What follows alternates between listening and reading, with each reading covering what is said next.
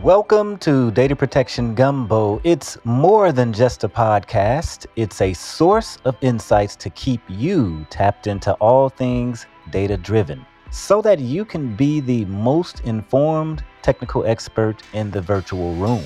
Listen in weekly to stay educated on the latest trends in backup, recovery, storage, cloud, and security.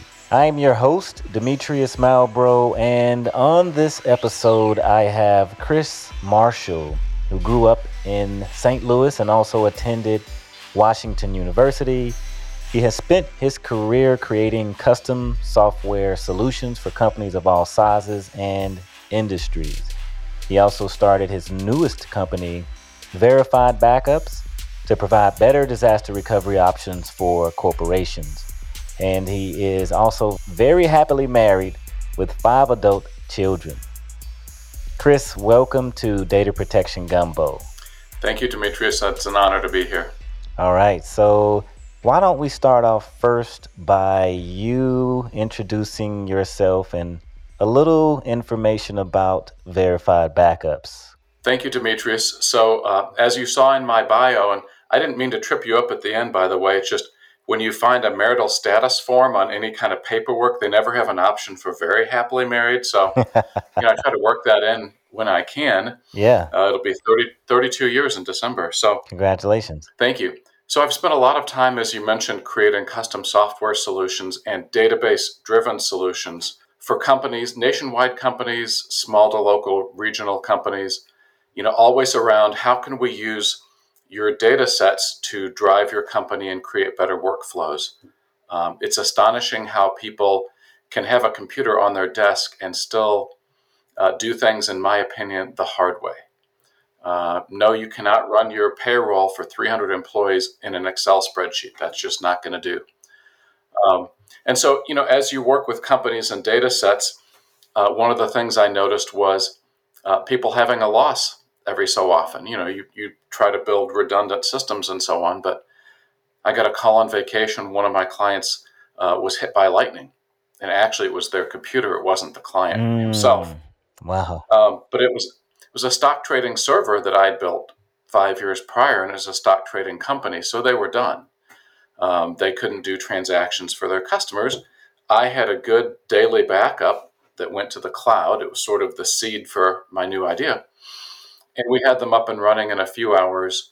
Uh, so I watched my kids play on the beach, and I sat with my laptop and did the geek thing and got them back up and running. But I started thinking, what if they had not had that backup? Um, saw other situations with ransomware and cryptoviruses, and you know, like you can do all the best things, and things out of your control uh, can cause a disaster or a headache. Um, but a client called me. Uh, they had ransomware. Every file on every computer was deleted. And they found out their uh, payroll backup had not worked for nine months. They had no idea. They were getting a happy email every day.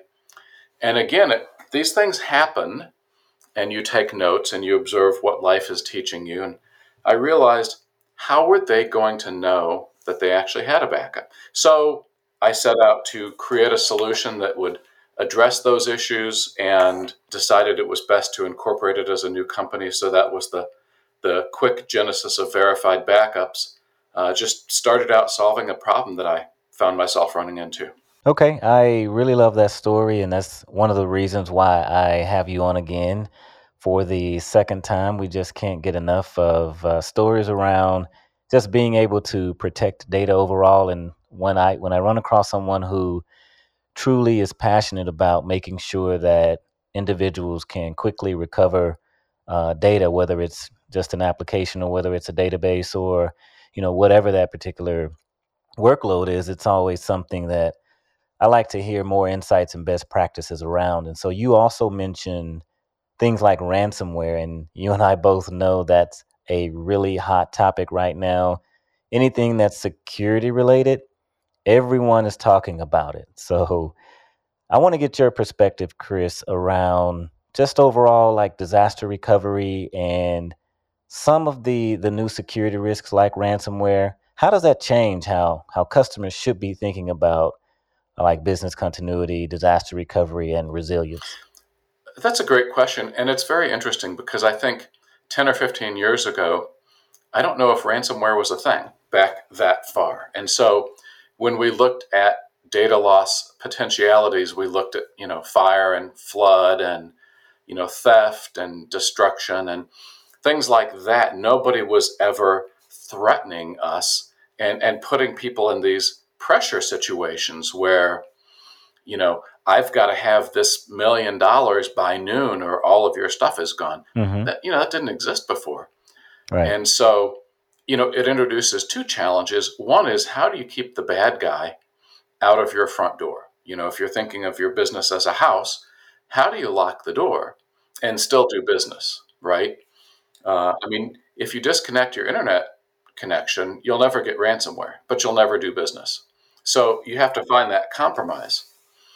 And then the second half is what if he does get in your front door? And there's so many ways that can happen. How do you recover? How do you get back to a secure state? And how do you move forward as a business? Okay, yeah, I, I love that.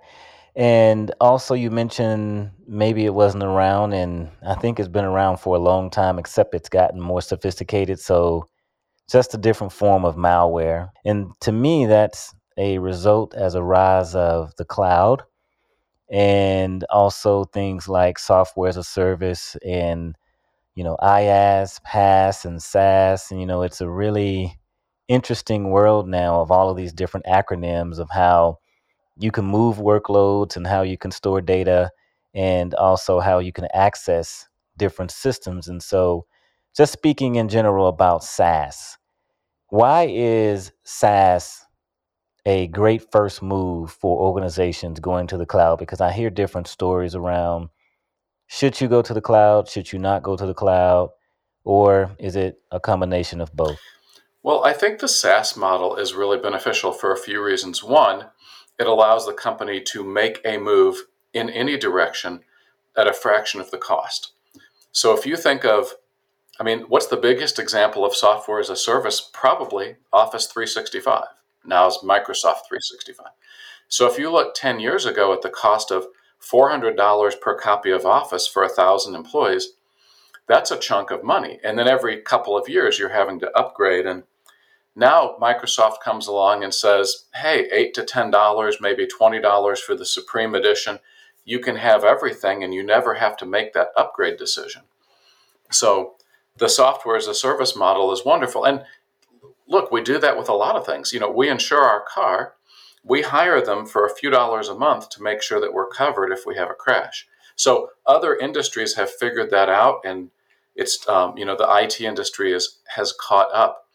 I think it also allows companies to try a new technology again at a lower cost of entry. You know, I can rent space on AWS. It's not a promo for AWS, but I can rent space on AWS for not that much, whatever that means, and try setting up a server and a, a web infrastructure and a cloud infrastructure. That's a heck of a lot cheaper than me building a data center. And then pulling in the internet lines and then pulling in the security. And then what was it? The uh, Wall Street, one of the New York Stock Exchange data centers, was underground, and that was great until Hurricane Sandy. So the astronomical cost of them doing that in house versus leasing what somebody else has built. Does that help?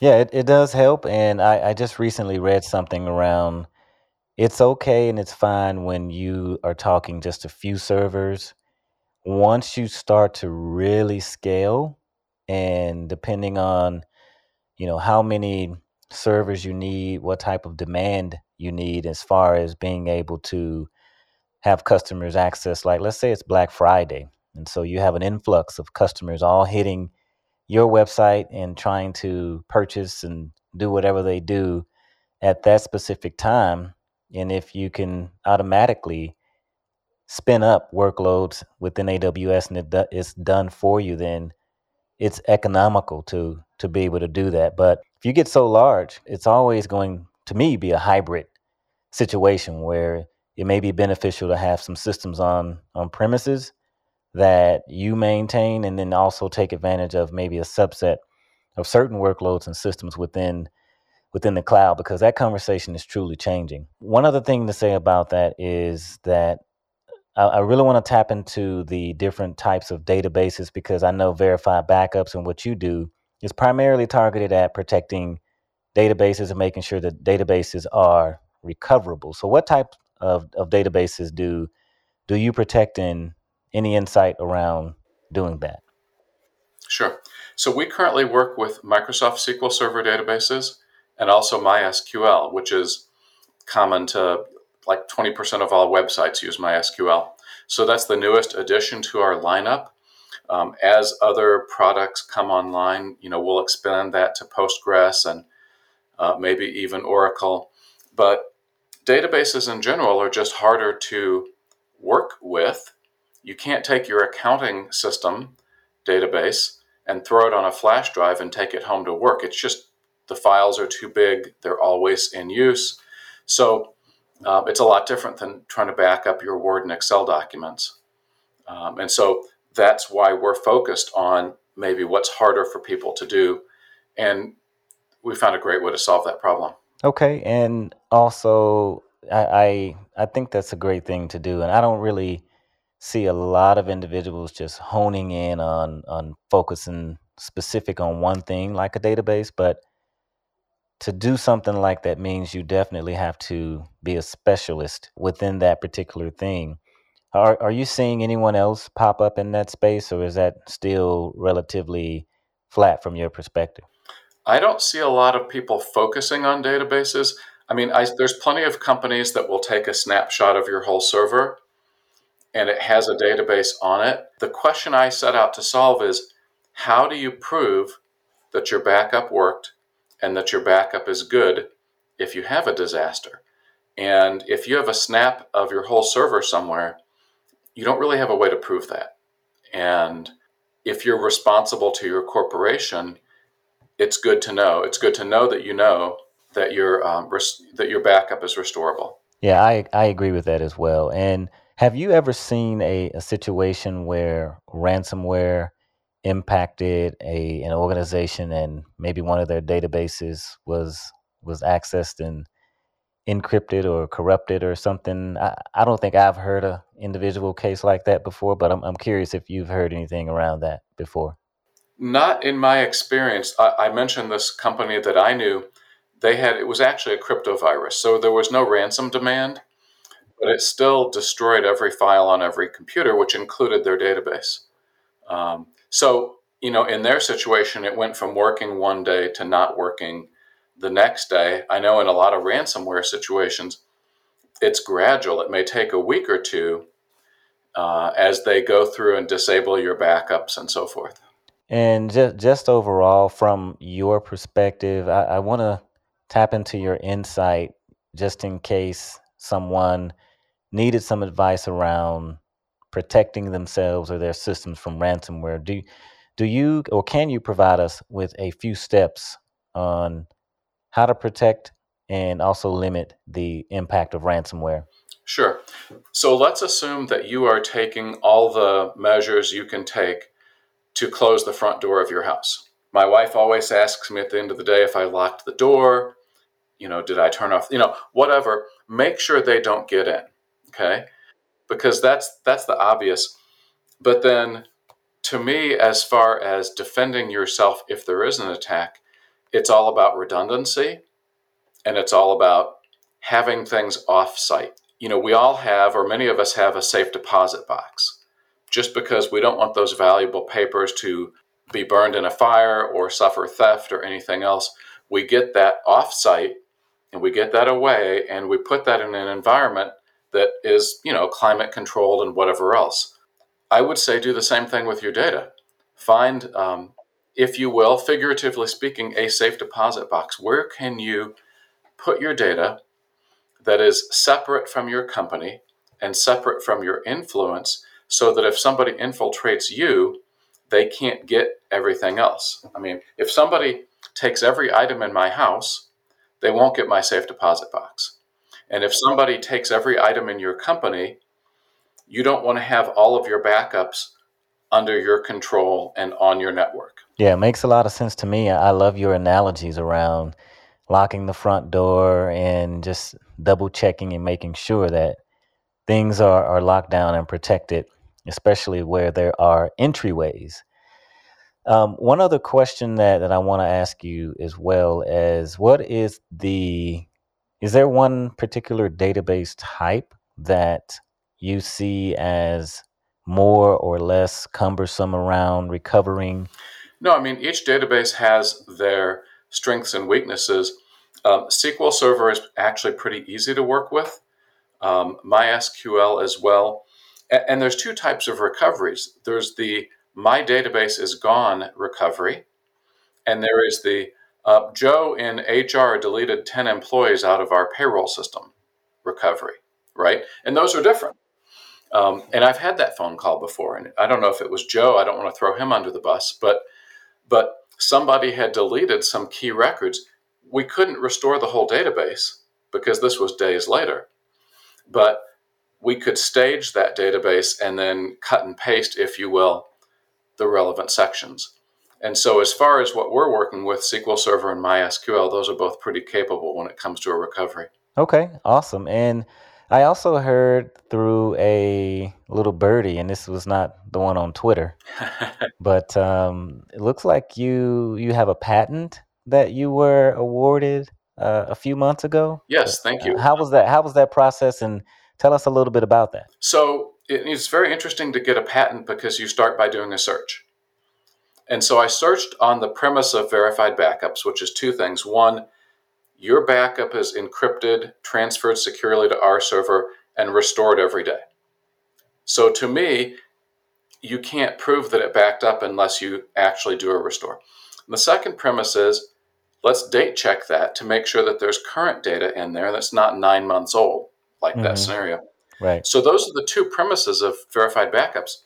We hired an attorney to look at 120 million patents in a bunch of countries, and nobody had a patent on that two-step process, which surprised everybody because it's not like you know inventing a Tesla or making something technologically majestic. Um, it's it's two steps that I think people should should consider. Um, so after that, we applied for the patent. That took about six months. We expedited it. Uh, so for two thousand dollars, you can cut the overall time from three years down to six months. And I thought that was a good idea. And um, went through, worked with a great attorney, a national law firm called Bryan Cave. Free shout out. And uh, he submitted everything. The patent examiner came back and said, "I think this is like a couple of other patents that we already have." Uh, and he and I explained the difference, and a lot of it came down to that timestamp check actually checking the date of the data, not just the time of the backup. It, it turned out that there was nothing in the US Patent Office database on my process, and so I was awarded that in April. And, and it just means that Microsoft isn't doing what I'm doing, and you know Veeam isn't doing what I'm doing. Great companies, but I've come up with something to where when I email you, "Hey Demetrius, backed up your payroll. I see activity through Tuesday the 25th." That proves that I can read enough of the data to confirm to you that everything's good, and it closes that loop. Hmm. So it's more like being able to sleep better at night to know that you have a third party, someone else who had an opportunity to to not only confirm that the backup is solid, but also recovered that because that's the number one uh, reason why we back up data in the first place is that it's recoverable when the time comes in case of that that disaster or that insurance um, need comes up comes to be. So yeah, that's that's uh, super great, and congratulations on that patent. And also, I was on your LinkedIn and I, I saw some pictures of you uh, on Kilimanjaro, Mount Kilimanjaro. Is that is that right? That is correct. Yes, um, we had been planning for three years, my son and I, and we had this little pandemic thing that kind of made us wait. Uh, but we went uh, mid September, so about five weeks ago, and we climbed the tallest mountain in Africa, got to the top. Uh, it was amazing, and um, did a little marketing trip out of that as well with verified backups. And then we went and uh, had an animal safari and saw uh, every large animal that you would want to see. giraffes and lions and everything. Tigers, oh my. All of that stuff. and but you know, part of my messaging in this trip is, you know, people need to go conquer the world and do whatever great thing they're going to do. We've got their back. Okay, so is is that the lessons learned from climbing Mount Kilimanjaro that you can put into maybe techie terms as a takeaway? Well, I think, you know, one lesson is plan to do something great and then do it. You know, in our case, it was climb a mountain. In your case, it might be um, set up a redundant data center or create an offsite backup or whatever. It, it's the same steps of plan and execute and dream and get excited and then make it happen. And, you know, there's, of course, there's tons of challenges around anything people want to do, uh, but it's worth it when you get to the top. Well, all right. And one, one more question before I let you go. I am curious as to what's on your nightstand. What are you reading these days, if you have time? That's really interesting. So, one of my um, most common reads is Atomic Habits by James Clear on the power of creating little tiny habits and how they can revolutionize your life. Um, another one that I just recently finished is called Obviously Awesome uh, by April Dunford, and it's about positioning your product or service in a way that people look at it and to them it's obvious how awesome that is. And, you know, that's a lot of customer research and customer interviews and things like that. But sometimes people have a great idea and then it's just getting enough attention to it and getting enough traction for it. And isn't that what we're, we're all after? I completely agree with that. And Chris, I really want to thank you for taking time out to come on Data Protection Gumbo, provide your insights around the importance of not only backing up your critical workloads, but also verifying that those backups are recoverable. So, thank you again for appearing on Data Protection Gumbo. Thank you so much for having me, Demetrius, and I hope all is well with you. Thank you for listening to Data Protection Gumbo. Please follow us on Twitter at DPG Podcast and join our Backup and Recovery Professionals LinkedIn group. Just search Backup and Recovery Professionals on LinkedIn and you will find the group. And until next time, Gumbo listeners, have a fantastic week.